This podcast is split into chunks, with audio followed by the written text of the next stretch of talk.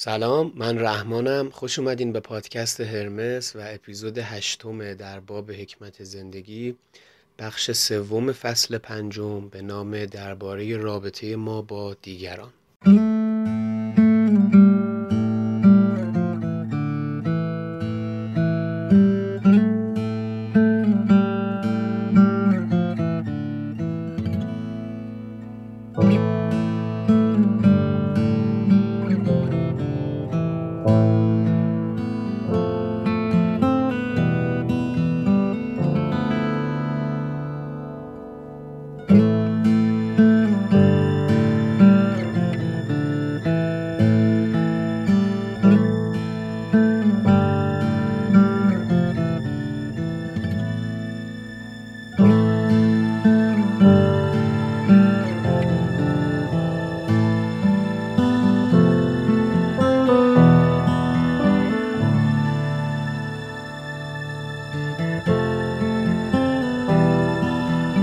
اول بیان می‌کنه که ما انسان ها برای پیمودن راه زندگی صلاحمون در اینه که دو تا توشه رو همیشه همراه خودمون داشته باشیم.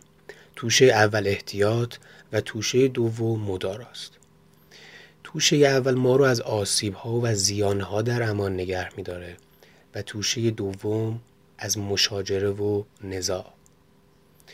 پس احتیاط از ما محافظت می‌کنه در برابر آسیب ها و زیان ها و مدارا کردن از ما محافظت می‌کنه در برابر مشاجره کردن و نزاع کردن. هر کس که ناگزیر بین بقیه انسان ها داره زندگی می‌کنه نباید هیچ کسی رو به علت ذاتی که داره مطلقا زیر سوال ببره و اون رو مردود بشمره حتی اگه اون آدم بدترین، فلاکت بارترین یا مزهکترین فرد باشه. کاری که ما باید بکنیم اینه که فردیت اون رو به منزله واقعیتی تغییر ناپذیر بپذیریم. قبول بکنیم. چرا که اصلا این مسئله بر پایه اصلی ابدی و متافیزیکی بنا شده. شما نمی‌تونیم منکر فردیت اون آدم بشیم شوپنهاور بیان می‌کنه که در موارد وخیمتر بیا به خودت بگو که چون این انسانهای غریبی هم باید وجود داشته باشند. یعنی دیگه اگه به پست یه آدم یک خوردی که خیلی بیادب بود بیشعور بود و تمام صفتهای منفی رو داشت در نهایت به خودت بگو که بابا همچین آدمایی هم باید باشن. لزومی نداره که من هر کسی رو که می‌بینم با شخصیت باشه با شعور باشه معدب باشه خوشبو باشه به من احترام بذاره و هر خصوصیت دیگه معلومه همچین آدمایی هم باید وجود داشته باشن. اگر این کارو نکنیم کاری ناحق کردیم. و اون فرد رو حتی ممکنه به جدالی بین مرگ و زندگی بکشونیم. به خاطر اینکه هیچ کس نمی‌تونه فردیت خاص خودش رو یعنی خصوصیات اخلاقیش رو نیروهای ذهنیش رو طبع و جسم خودش رو تغییر بده. نمی‌تونه. حالا اگه ما بیایم همه وجود اون آدم رو یک سره محکوم بکنیم اون آدم چاره ای نداره. جز اینکه مثل یک دشمن جانی با ما بجنگه. به خاطر اینکه فقط به این شرط حق وجود براش قائل شدیم که غیر از اون کسی باشه که هست. و این ناممکنه. پس وقتی ما داریم بین آدمیان زندگی می‌کنیم و همه با همدیگه تعامل داریم باید برای همه با هر خصوصیاتی که دارند هر قدر هم نابهنجار حق وجود قائل باشیم. و فقط می‌تونیم تلاش بکنیم که از خصوصیتشون بر حسب نوع و کیفیتی که دارن استفاده بکنیم. اما حواسمون باشه نمی‌تونیم امیدی به تغییرشون ببندیم. نه چنان که هستند محکومشون بکنیم. به خاطر همین این مسئله درست مستاق این ضرب مسئله که میگه زندگی کن و بگذار زندگی کنند. به هر حال اونها هم وجود دارن. الان بریم چیکار کنیم؟ بکشیمشون هر روز درگیر بشیم با آدما بحث کنیم شخصیت طرف رو ببریم زیر سوال. برای وجودشون احترام قائل باش حق وجود قائل باش براشون و بپذیر که چون این آدم هایی هم باید در جهان وجود داشته باشن. اما حالا این صحبت های قشنگی که ما کردیم درسته ولی آسون نیست. اون کسی سعادتمنده که از برخورد با بعضی از هم همیشه در امان باشه. یعنی هنر در چیه؟ ببین دوباره داریم میگیم. از اول گفتم که چقدر فلسفه های شوپنهاور در هم تنیده و مربوطه. این آدم وقتی تنهایی رو ستایش می‌کنه و جمع رو نف می‌کنه و معتقده که اکثریت آدمی زادگان را ابلهان تشکیل می‌دهند به همین خاطره. سعادتمند کسیه که سعی کنه کمترین ارتباط رو با هم نوعاش داشته باشه. چرا؟ چون اکثریتشون حقیرن. یا حداقل با کسایی بیا ارتباط بگیر و معاشرت کن که ارزشش رو داشته باشن. که به پست اون آدمای حقیر و اینها نخوری. اما خب به حال جامعه است دیگه. سر کار این بره ما که نمی‌تونیم همیشه آدمای خوب به پستمون بخورن و با آدمای خیلی خوب معاشرت بکنیم. هنر تحمل کردن انسان رو خب یعنی انسان این هنر تحمل کردن رو چجوری می‌تونه تمرین بکنه؟ با تحمل کردن اشیای بیجان. ببین هر اشیا که خواصی داره خواص مکانیکیه یا خواص دیگهشون مثلا فیزیکیه. اینا فرض کنید که صد راه ما میشن. خیلی برای ما پیش اومده دیگه. یعنی دیدین مثلا می‌خوای راه بری پات می‌خوره به تخت مثلا. خیلی هم درد داره. خیلی هم اذیت میشی. ولی چی کار می‌کنی؟ برمیگردی به جون تخت میفتی تخت رو می‌زنی. بهش بد و بیرا میگی. نه. چرا این کارو نمی‌کنی؟ چون که اون اشیاء جان نداره. و تو این رو به علت اون خواص مکانیکیش پذیرفتی. خب وقتی یه همچین شکیبایی رو از این راه کسب کردی ببین اینو باید کسب کنی. خیلی هستن این شکیبایی رو نسبت به اشیاء بیجان ندارن. یعنی ابله اونیه که از سنگی که پیش پاش میقلته و راهش رو صد می‌کنه بخواد براشفته بشه و خشمگین بشه. خیلی ها رو اگه دقت بکنید اصلا طرف حسابشون اشیای بیجانن. یعنی اینا هنوز نمی‌تونن به مرحله دوم که انسان هاست برسن.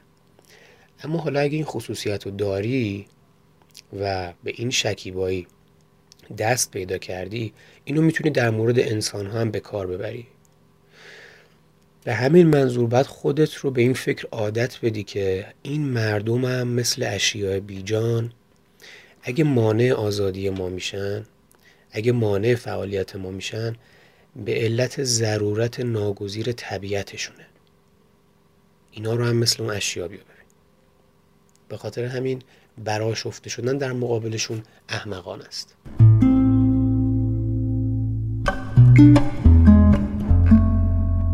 بریم سراغ قاعده فوقالعاده بعدی.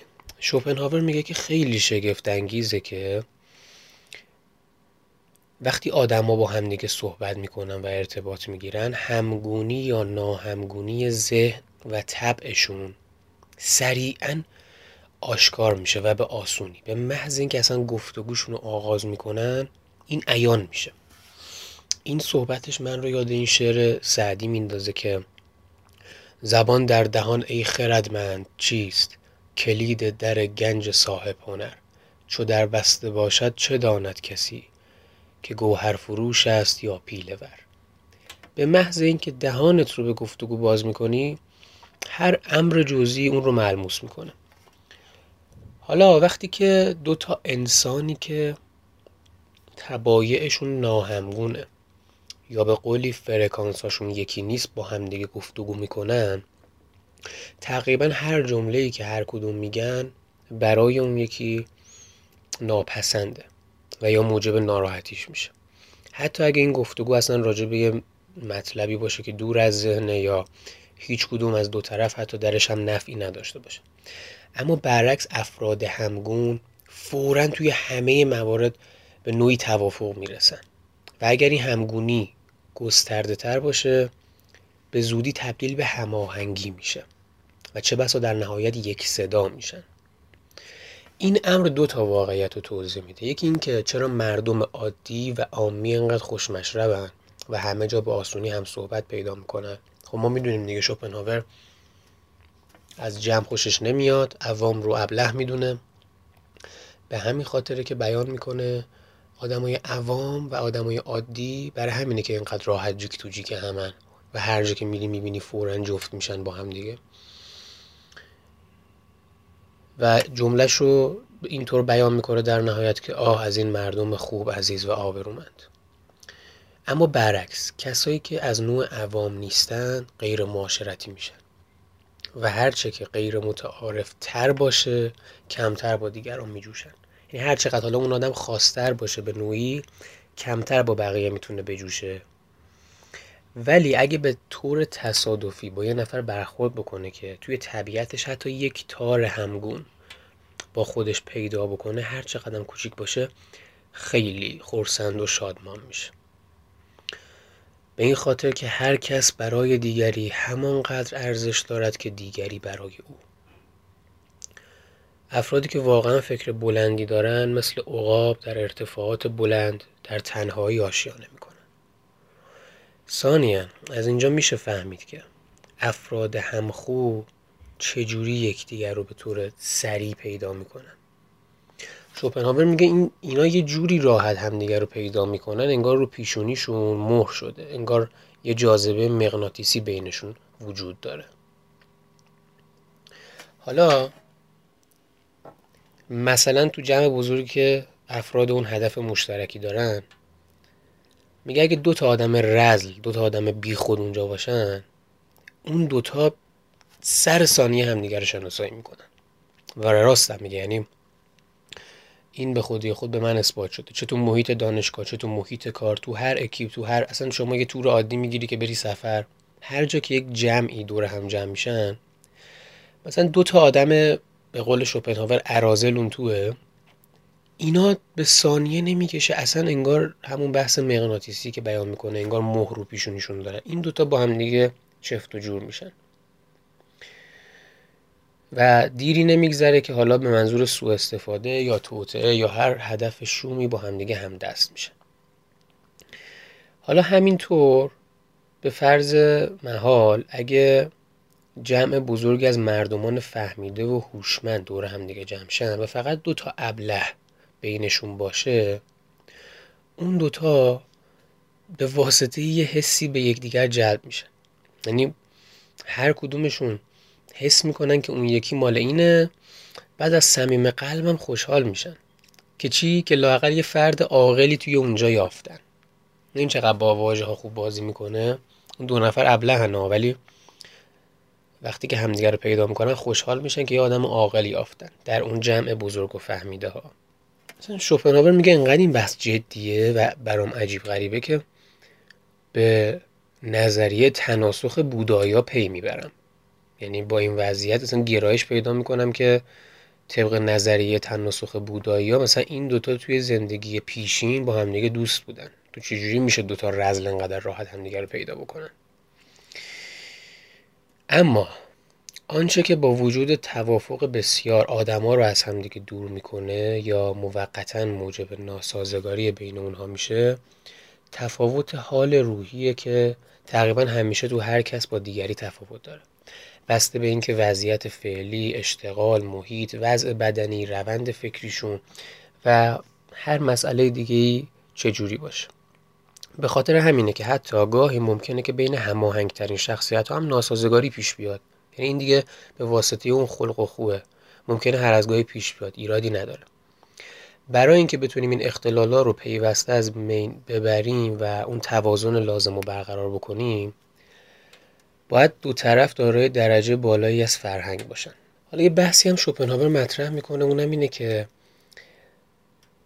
حال این جمعه حال روحی این جمعه باید یکسان باشه. یعنی دامنه تأثیری که یکسان بودن حال روحی در روابط جمع می‌ذاره.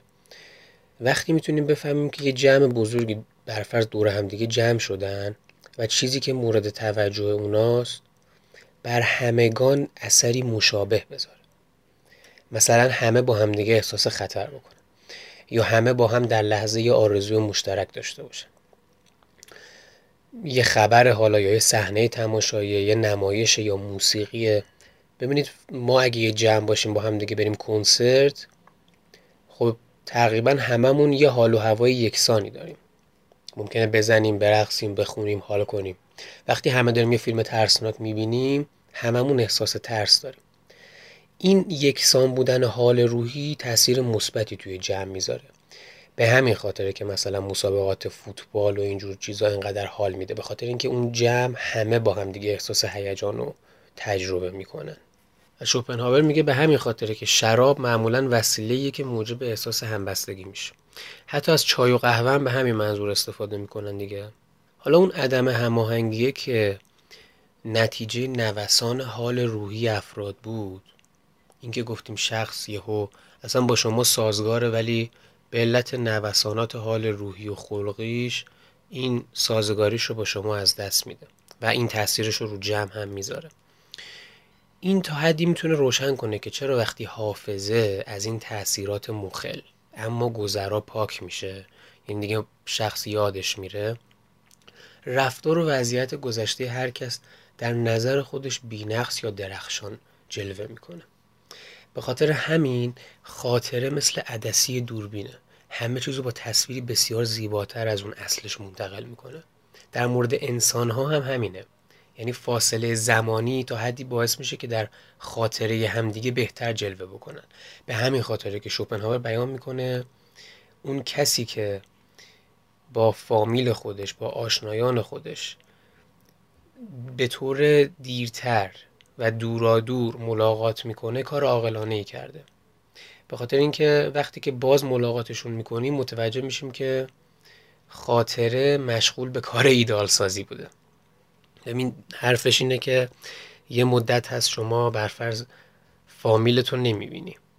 به واسطه این فاصله زمانیه که میفته خب این خاطره حکم عدسی دوربین رو داره. همه چیزو با تصویر خیلی زیباتر از اون اصلش منتقل می‌کنه و اون بحث دوری و زمانی هم میاد تاثیر می‌ذاره روش. این باعث میشه که اون شخص مثلا شما حالا یا دلت تنگ میشه یا اون شخص رو ایدالتر جلوه میدی. ولی وقتی که دوباره میبینیش پی می‌بری که خاطره داشته ایدال سازی می‌کرده. یعنی با این آدم اونقدر ارزشش رو نداشته. دوباره الان که دارم میبینمش به رفتارهای مثلا زشتش داره ادامه میده و حالم در کنارش خوب نیست. به خاطر همین کلا دیرتر هم دیگر رو ببینین که هم عاقلانه تر باشه هم دلتنگیتون بر هم دیگه بالاتر بره و هم هر بار به این حقیقت پی ببرید که خاطره همیشه مشغول ایدال سازیه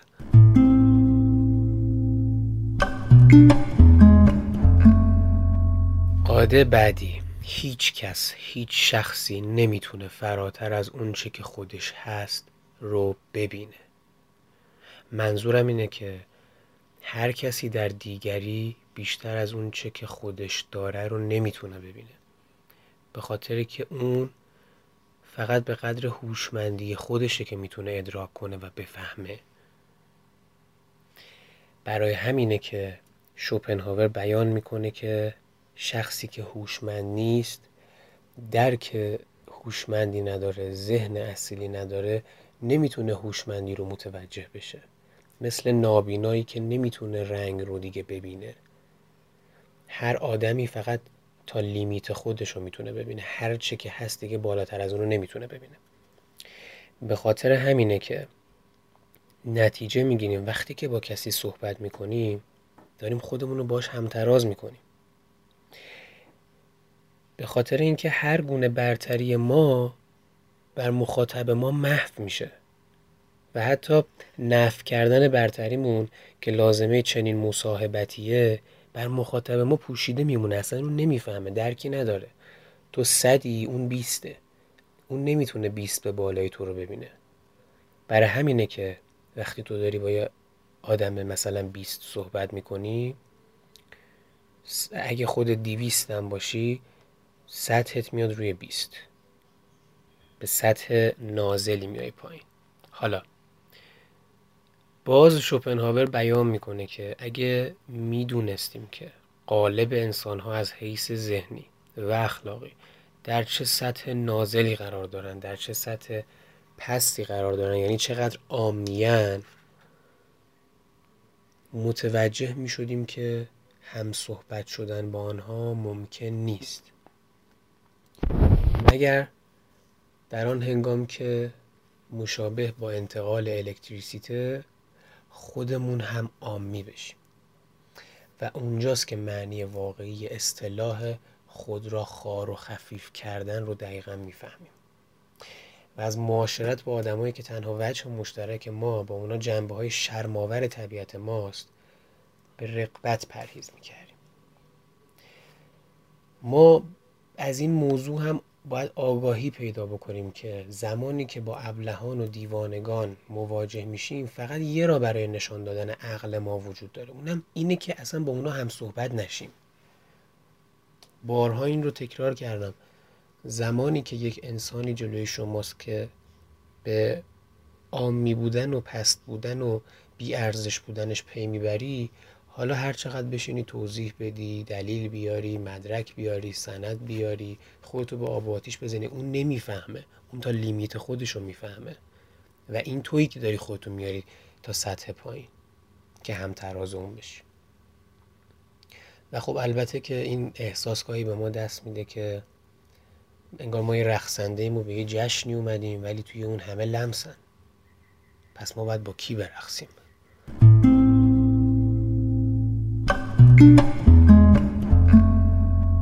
قاعده بعدی. شوپنهاور میگه من به کسی احترام می‌ذارم و اون کس هم در بین صد نفر یه نفره که وقتی که انتظار می‌کشه وقتی که نشسته و مشغله خاصی نداره.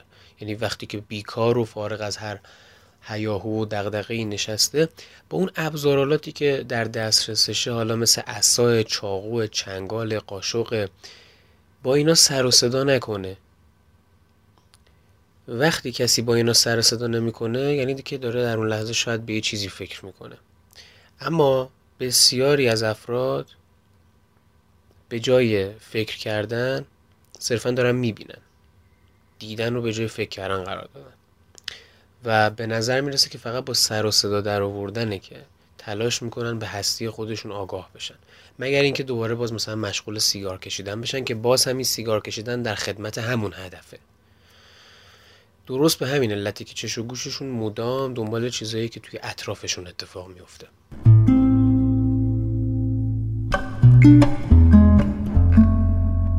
قاعده بعدی. روشفوکو به درستی بیان می‌کنه که مشکل میشه. کسی رو در عین حال عمیقا دوست داشت و در عین حال بسیار محترم شمرد. پس ما باید بین عشق و احترام به انسانها یکی رو انتخاب بکنیم. عشق به دیگران همیشه همراه با خودخواهیه هرچند که نحوه این خودخواهی ها بسیار متفاوت. به علاوه وسایلی که برای به دست آوردن عشق دیگران به کار می‌بریم همیشه افتخارآمیز نیستن. هر کس معمولا همونقدر محبوبه که انتظارات خودش رو از قابلیت های ذهنی و خوشقلبی دیگران کاهش داده باشه و رفتارش از این بابت صادقانه و غیر تصنعی باشه. نه فقط از روی گذشت که از تحقیر نشد می‌گیره. این فکر ما رو به یاد جمله هلوسیوس میندازه که کاملا هم حقیقت داره. میزان توانایی های ذهنی هر کس رو میشه به طور دقیق بر مبنای این معیار سنجید که چه درجه ای از توانایی های ذهنی دیگران برای رضایت او لازمه. اگر این فرض رو ما مبنا بذاریم رسیدن به نتیجه آسون میشه. اما حالا احترام گذاشتن به دیگران برعکسه. احترام دیگران رو به رغم خواستشون جلب می‌کنیم و درست به همین علتی که غالبا پنهان میمونه. یعنی چی؟ عشق یه امر ذهنیه و بدون ارزیابی. ولی احترام امری عینیه و بر مبنای قضاوت. برای همینه که وقتی که به ما احترام می‌ذارن احساس رضایت در ما عمیقتره. چرا که به ارزش ما ارتباط داره. البته که در نهایت بیان می‌کنه که عشق به حال ما سودمندتره. البته بگم که خود این مقوله قابل بحث دیگه. یعنی یه موقع هست ما عشق کورکورانه مد نظرمونه ولی یه موقع هست شخصی بر مبنای اتفاقا قضاوت ها و ارزیابی هاشه که عاشق میشه. و لزوما به نظر من میشه گفت که نمیشه گفت که یعنی همه عشق ها بدون ارزیابی.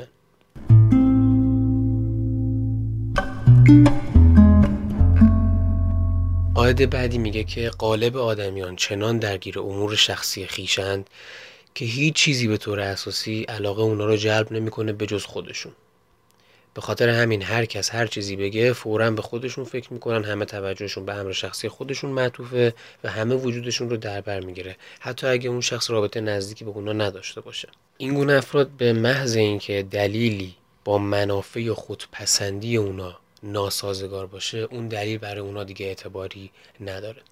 به خاطر همینه که به راحتی پریشان میشن مجروح میشن دلازرده میشن و میرنجن. و هر بار که درباره هر مطلبی با اونا سخن میگیم هرچند که حتی از روی بیغرضی باشه باید به شدت مراقب باشیم که مبادا گفته ما در رابطه با شخص شخیص و لطیف شنونده سوء تعبیر بشه. شوپنهاور میگه این گونه آدم ها به مسابه طول سگ هایی هستن که کسی از روی بیتوجهی پا روی پنجهشون گذاشته و ناچاره که زوزه اونها رو بشنوه. یا به بیمارایی میمونن که بدنشون پر از زخمه و باید مراقب بود که از هر گونه تماس غیر ضروری با اونا پرهیز کرد.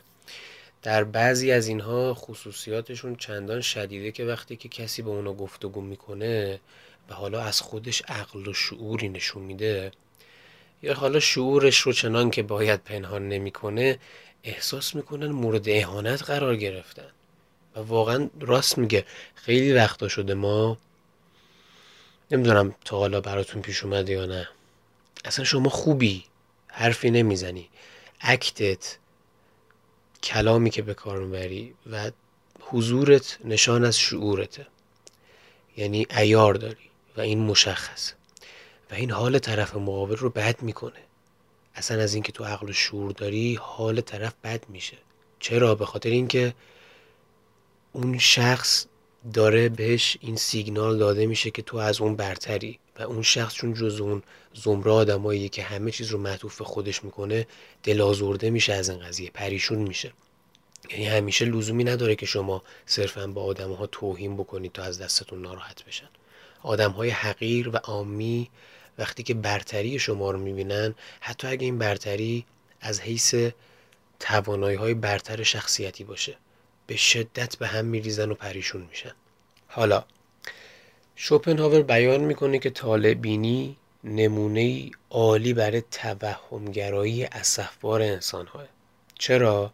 چون همه چیز رو باز داره فقط در ارتباط با خودش می‌بینه و از هر مطلبی باز مستقیما به خودش برمیگرده اصلا هدف طالبینی اینه که حرکت اجرام بزرگ آسمانی رو با فردیت حقیر انسان مربوط بکنه و ستارگان دنبالدار رو به کلنجارها و های روی زمین نسبت بده. مثلا مسخره است دیگه.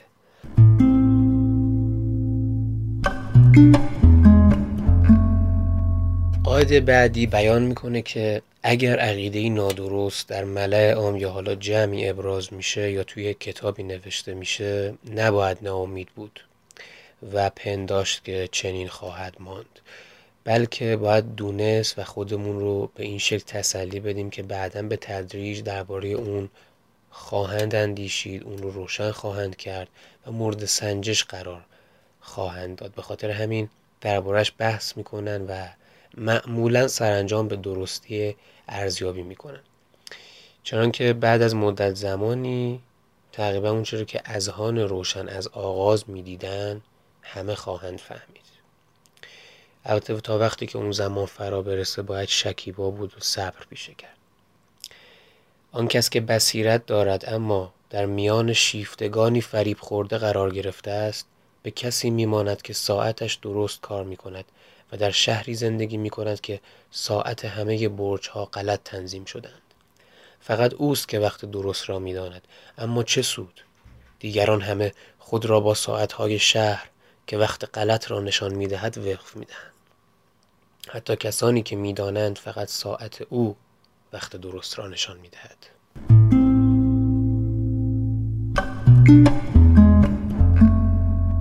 قاعده بعدی رو خیلی دوست دارم و خیلی حقه ولی متاسفانه خیلی تلخه.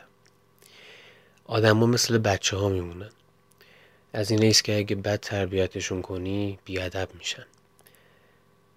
خاطر همین با هیچ کس نباید بیش از اندازه گذشت یا محبت داشت. همونطور که دوستانمون رو نه به علت رد کردن تقاضای قرضی که از ما می‌خوان بلکه به علت اینکه به اونا قرض دادیم از دست میدیم هیچ کس رو به علت رفتار غرورآمیز و بیاعتنایی اندک از دست نمیدیم.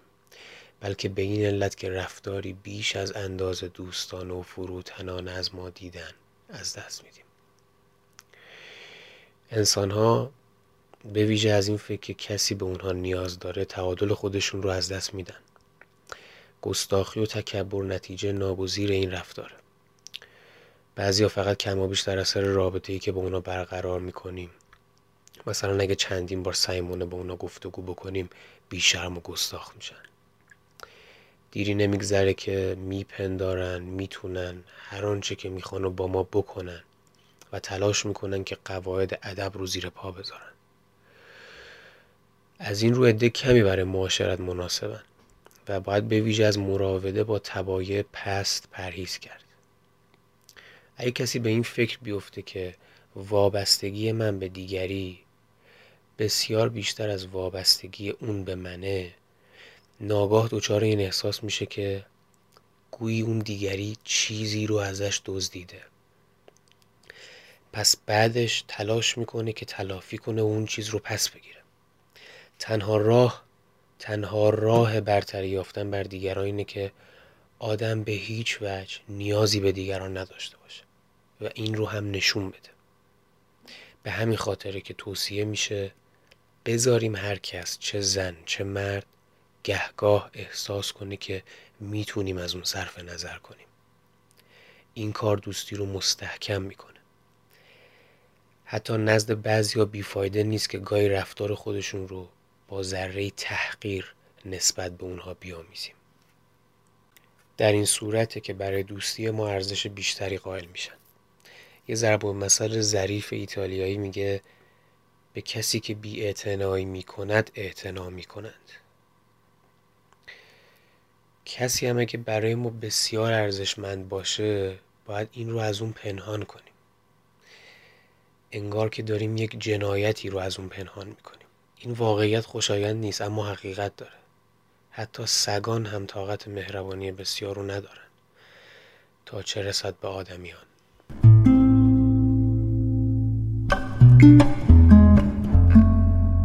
اصل بعدی. معمولا کسایی که دارای شخصیت شریفی هن و توانایی برجسته ذهنی دارن خصوصا توی جوانیشون از حیث شناخت آدم ها و زیرکی اجتماعی دچار کمبودهای چشمگیری هن. به همین خاطر که فریب می‌خورن یا به نحوی گمراه میشن. اما برعکسشون آدمای پست. تبایع پست و ناچیز راه خودشون رو توی جهان خیلی زودتر پیدا می‌کنن و بهتر هم این کار انجام میدن. علت این امر اینه که انسان زمانی که تجربه نداره باید مستقل از تجربه قضاوت بکنه یا به نوعی تشخیص بده. و هیچ تجربه ای از حیث ارزش با تفکر سابق بر تجربه همتراز نیست. توی آدمای عامی و پست که ذکر شد این تفکر همون دیدگاه خودخواهان است. ولی توی افراد شریف و عالی اینطوری نیست. اینا دقیقا به خاطر همین تمایزشون با دیگران افکار و اعمال بقیه رو طبق معیارهای برتر خودشون ارزیابی می‌کنن. کسی که خوبه انتظار داره همه خوب باشن. کسی که باهوشه کسی که با شرفه معیارهاش اینا هن دیگه. دیگران رو هم می‌خواد طبق این معیارها ارزیابی بکنه ولی توی محاسبه خودش دچار اشتباه میشه. شوپنهاور میگه اگر کسی که دارای شخصیت شریفیه و والا مقامه در اثر تجربه اینو بفهمه که در مجموع از انسانها چه انتظاری میشه داشت. یعنی بفهمه که اکثریت قالب اونها از حیث اخلاقی یا توانایی ذهنی چنان ساخته شدن که اگه مجبور به داشتن رابطه با اونا باشیم بهتره که در حد امکان اصلا از اونا دور شیم. تازه میگه اگر این رو هم بفهمه باز درکی از حقارت و فلاکتشون پیدا نمی‌کنه. به خاطر اینکه آدم شریف تا زمانی که زنده سعی می‌کنه که پیوسته تلاش بکنه که درکش رو از این گونه افراد گسترش بده. ولی مکرر دچار خطا میشه و این مسئله به زیانشه. چرا که ممکنه که مدام ضربه بخوره و از این ضربات درس نگیره و مدام این اشتباهات تکرار بشه. طبیعت مثل اون نویسنده های بیمایه نیست. دقت کنید یه ضربه و یه تشری هم به یه سری از نویسنده ها میره. حالا نویسنده بیمایه از نظر شوپنهاور چه نویسنده ایه نویسنده ای که افراد شریر یا دیوانه را ناشیانه با نشانه های آشکار به تصویر می کشد یعنی شوپنهاور مثل خیلی های دیگه من حتی با یکی دوستام که چند وقت پیش صحبت می‌کردم اونم همین عقیده رو داشت در خصوص ادبیات. معتقده که اینکه شما برفرض بیای یه کاراکتر منفی و سریعا با ویژگی ها و خصوصیات آشکار نشون بدی که این هنر نیست. اگر هم دقت بکنیم چند وقتیه که کلا فیلم و سریال ها و کتاب ها به این سمت رفته که مخاطب رو سپرایز بکنه. یعنی دقیقه 90 مثلا کسی که فکرش رو هم نمی کردیم میشه آدم بده. و این یه هنره نه اینکه از اول شما بیای بد و بد نشون بدی خوب و خوب نشون بدی و اینها. زرافت نداره. و حالا شوپنهاور میاد میگه طبیعت مثل این نویسنده های بیمایه نیست هر آدمی که زشت زشت بیاد جلوت هر آدمی که خوشگل خوشگل ظاهر بشه تو بتونی سری تشخیص بدی. طبیعت مثل آثار گوتو و شکسپیر که در اونها هر کس حتی اگه شیطان به ذاتم باشه وقتی در برابر ما سخن میگه کاملا انگار که محقه. به خاطر همین هر کس انتظار داشته باشه که توی این جهان شیطان ها با شاخ و دیوانه ها با زنگوله ظاهر بشن تومه یا بازیچه اونا میشه. به خاطر همین باید حواس جمع باشی. مردم وقتی با هم دیگه مراوده می‌کنن مثل ماه میمونن. فقط یه روشون رو به خود شما نشون میدن. حتی هر کسی این استعداد مادرزادی رو داره که با حرکت مایچ های چهرهش اون رو به صورت ماسک در بیاره. تا اونطور که می‌خواد به نظر بیاد. چون این ماسک منحصرا مطابق سرشت طبیعی اونه. به همین خاطره که برای حالت چهره همونقدر باید ارزش قائل بود که برای پارچه آغشته به موم تو زمان شوپنهاور ماسکا رو معمولا از پارچه آغشته به موم میساختن. و در جلوتر این ضربون مسئله ایتالیایی رو بیان می‌کنه که هیچ سگی اونقدر خبیس نیست که دوم نجنباند. به هر حال باید از داشتن نظر مساعد بیش از اندازه نسبت به کسی که تازه باش آشنا شدیم بپرهیزیم. در غیر این صورت در اثر خطایی که خودمون مرتکبش میشیم شرمگین میشیم و یا حتی متضرر میشیم. من همیشه گفتم خیلی ارتباط و آشنایی ما با آدم ها مهمه. با اینکه چه آدم هایی داریم با چه آدمایی داریم معاشرت می‌کنیم. از این منظر که بعضی ها شاید بیان و برن ولی خیلی ها اومدن و رفتنشون به این سادگی ها نیست و ضررهای جبران ناپذیری ممکنه به روح و روان و مال و منال و آبرو و مقام یعنی تمام اون سه که بررسی کردیم وارد بکنن. به خاطر همین خیلی باید حواس جمع نکته که در اینجا مطرح میشه اینه که دقیقا توی اون امور کوچیک و بی ارزش اون اموری که مثلا خیلی شخص حواسش نیست دقیقا اونجا شخصیت آدم آشکار میشه. به خاطر اینکه توی اینجور موارد آدما تلاش نمی‌کنن که بر خودشون مسلط باشن. پس غالبا میشه از اعمال ناچیز و روش عادی رفتار به خودخواهی بی حد و مرز و بی ملاحظگی مطلق افراد نسبت به دیگران پی برد. حالا همین موضوع توی امور بزرگ هم صادقه دیگه. یعنی کسی که توی امور کوچیک اصول رو زیر پا می‌ذاره چه برسه به امور بزرگ؟ یا شاید توی یه سری مواقع سعی کنه که اون ماسکش رو حفظ بکنه ولی توی امور کوچیک که سعی نداره و حواسش نیست یه جا گافه رو میده یه جا سوتی رو میده و اینا خیلی ارزشمنده و شما باید حواستون رو خیلی جمع کنید یه مثالی که دکتر چاوشی می‌زد این بود که یه شخصی پرسشی کرده بود که مثلا ما زمان خواستگاری و آشنایی و اینها چجوری مثلا کلا از ظاهر آدم و اینا بفهمیم اگه یه نفر می‌خواد رول بازی بکنه و اینا. بعد ایشون گفته بود که یکی از آشناهاشون یه مثالی زده بود از اینکه یه شخصی می‌خواسته با یه نفر آشنا بشه و بیرون برن. بعد اون آقای حالا اومده بود با بهترین کچلوار و عطر و ساعت و همه چی درجه یک در ایدال ترین حالت ممکن. بعد اینا موقعی که داشتن غذا میخوردن مرده مثلا جانب احترام و رعایت کنه خوب صحبت بکنه فلان بکنه و اینا. موقع خوردن غذا وقتی که داشته زیتون رو میخورده این هستش رو توف می‌کنه تو دستش پرت می‌کنه تو باغچه بغل. خب این الان یه نکته مهمی که شما باید بهش دقت بکنید یعنی شخصیت همیشه به اون چیزی که شخص میپوشه یا بویی که میده یا اون رفتاری که در اون لحظه انجام میده نیست. توی امور کوچک باید دقیق شد و این گونه امورها رو نباید از دست داد. به همین خاطره که شوپنهاور میگه اون کسی که از زیر پا گذاردن قوانین جمع کوچک خود باکی ندارد اگر خطری احساس نکند قوانین کشوری را نیز خواهد شکست. حالا رسیدیم به نقطه جذابش. فرض کنیم کسی که دوستش داریم با ما این کار می‌کنه. یا کسی که باش به نوعی مراوده داریم. حالا مراوده کاری یا به هر شکلی. باید از خودمون یه سوالی بپرسیم. آیا اون اون شخص برای ما چندان ارزشمند هست که اگه باز همون رفتار یا شدیدتر از اون از اون سر بزنه بتونیم اون رو بارها تحمل بکنیم. بخشودن و فراموش کردن به معنای به دور افکندن تجربه های گرانبهاست. این نکته رو همیشه یادمون باشه. همیشه اگر دنبال یک سرنخید بدونید که وقتی که به اون سرنخ رسیدید می‌خواید باش چه کار بکنید. وقتی به یک حقیقتی برسید می‌خواید با اون چی کار بکنید؟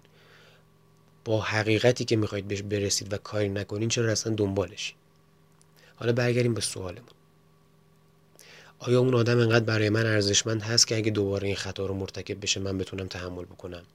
اگه پاسختون به این سوال مثبته پس درباره زیاد اصلا گفتگو نکنین. به خاطر اینکه گفتگو اساسا فایده ای نداره. به خاطر همین باید با گوش زد کردن یا بدون حتی گوش زد کردن صرفا از اون واقع بگذرید. اما یادتون بمونه که از این طریق خودتون رو باز در معرض اون رفتار قرار می‌دید. یعنی ممکنه که دوباره اون شخص با شما اون کار رو تکرار بکنه و این احتمالش هم بالاست. اما اگه پاسختون به این پرسش منفیه باید بلا فاصله و برای همیشه با اون دوست محترم قطع رابطه کنید. یا اگه خدمتکارتونه یا کارمندتونه اون رو اخراج بکنید به خاطر اینکه بیشک اگه موقعیتی پیش بیاد درست همون رفتار یا نظیر اون رو تکرار می‌کنه. حتی اگه با صداقت تمام سوگند خورده باشه که دیگه این کارو نمی‌کنه. علت این امر اینه که اساسا شخصیت اصلاح ناپذیره همه کردار آدمی از یک اصل درونی ناشی میشه. که به موجب اون تحت شرایط یکسان همواره به اجبار همون رو تکرار می‌کنه و جز این نمی‌تونه. خصوصا آدمهایی که دیگه سنشون هم بالا رفته. کسی که دیگه سی سالشه چل سالشه رو نمیشه عوض کرد. در اپیزودهای قبلی هم گفتم اگر خودش هم بخواد کار بسیار سخت و طاقت فرساییه. به خاطر اینکه دیگه شخصیتش شکل گرفته به همین خاطر شوپنهاور میگه که حتی اگه ما بیایم با دوستی که باش قطع رابطه هم کردیم آشتی بکنیم یه ضعف ضعفی که یک روزی تاوانش رو پرداخت می‌کنیم. به خاطر اینکه اون دوست توی نخستین فرصت درست همون رفتاری رو باد می‌کنه که موجب قطع رابطه شده بود. حتی این بار با بیشرمی بیشتر. به خاطر اینکه توی خفا می‌دونه که قادر نیستیم از دوستی با اون آدم چشموشی بکنیم. خدمتکاری که اخراجش کردیم و دوباره استخدام می‌کنیم هم همینطور.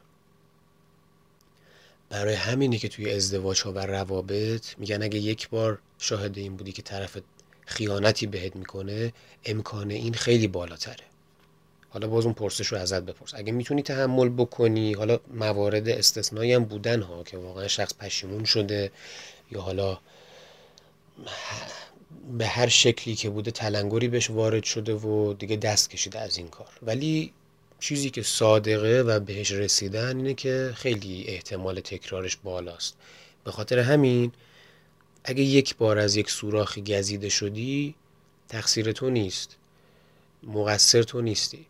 ولی اگه دوباره از اون سوراخ گزیده شدی این بار مقصر توی به خاطر اینکه با علم به تکرار این موضوع دوباره وارد شدی حالا به اون رابطه به اون دوستی یا هر آن چیزی که هست. آدما نگرش و رفتار خودشون رو به همون صورت که منافعشون تغییر می‌کنه تغییر میدن. حتی مقاصدشون به برات کوتاه مدتی میمونه که مهلتش تمام شده و آدم باید کوته فکر باشه که اون رو نپذیره. پس ما باید آدم ها رو از یه طریق بسنجیم. فقط با سنجیدن شرایطی که واردش میشن و تعارضاتی که اون شرایط با شخصیتشون داره. ببینید وقتی که همه چیز گل و بلبله و طبق رواله و مطبوعه که خوب عمل کردن که هنر نیست. زمانی که غذا زیاده و همه سیرن غذات از غذات بگذری و به بقیه تعارف بکنی که هنر نیست. وقتی که یه لغمه است یه قاشق غذاه و چهار نفریم اونجا از اون غذا بگذری هنره. چرا؟ تعارض به وجود میاد. شما گرسنت منفعت شخصیت حکم می‌کنه که خودت مثلا اون غذا رو بخوری اما از یه طرف دوستت هست اون همدلی و انسانیتت حکم می‌کنه که به اون هم کمک بکنی و صرفا خودتو نبینی. این میشه تعارض. و اونجاست که رفتار معنا پیدا می‌کنه. به همین خاطر ما باید آدما رو توی اون شرایطی بسنجیم که اون تعارض با شخصیتشون به وجود میاد. وقتی که قدرت کشتنداری و میبخشی مهمه. نه زمانی که کاری از دستت بر نمیاد و صرفا میشینی حرفشو می‌زنی. یا میگی اگه من جای فلانی بودم این کارو نمی‌کردم یا می‌کردم. باید ببینی توی اون لحظه زمانی که تعارضات به وجود میاد تو چه کاری می‌کنی. حالا اوکی آقا آقای شوپنهاور ما فهمیدیم ما فهمیدیم که آدما پس فطرتن آدما ذاتن خرابن. خب این که باعث ناراحتی ما میشه. نه. شوپنهاور میگه که اصلا نباید ناراحت بشی. وقتی که خصوصیات سخیف یا حماقت های انسان ها رو می‌بینی یا تو ادبیات با اونها برخورد می‌کنی اینا نباید مایه اندوه یا ناراحتی تو بشه. بلکه باید به منزله شناختی نو باشه باید به شناختی نو به اون بنگری. به منزله واقعیتی نو درباره خصوصیات نوع بشر که باید به خاطر بسپری. یادت باشه. آنگاهی که نگرش تو مثل نگرش معدن شناسی میشه که به نمونه های خاص سنگ معدن نگاه می‌کنه. البته که استثناءات وجود داره. حتی آدمایی هستن که بسیار بزرگن بسیار ارزشمندن و فهیمن. اما همونطور که قبلا هم گفتیم دنیا توی وضع بسیار بدیه. انسانهای وحشی همدیگر رو می‌خورن و انسانهای متمدن همدیگر رو فریب میدن. و این همون جهانیه که اسمش رو گذاشتیم گردش جهان. همینجا اپیزود هشتم به پایان می‌رسه و ما به نیمی از بخش سوم پرداختیم. نیمه دوم در اپیزود بعد به طور کامل مورد بررسی قرار خواهد گرفت. کلی مراقب خودتون باشین. فعلا خداحافظ.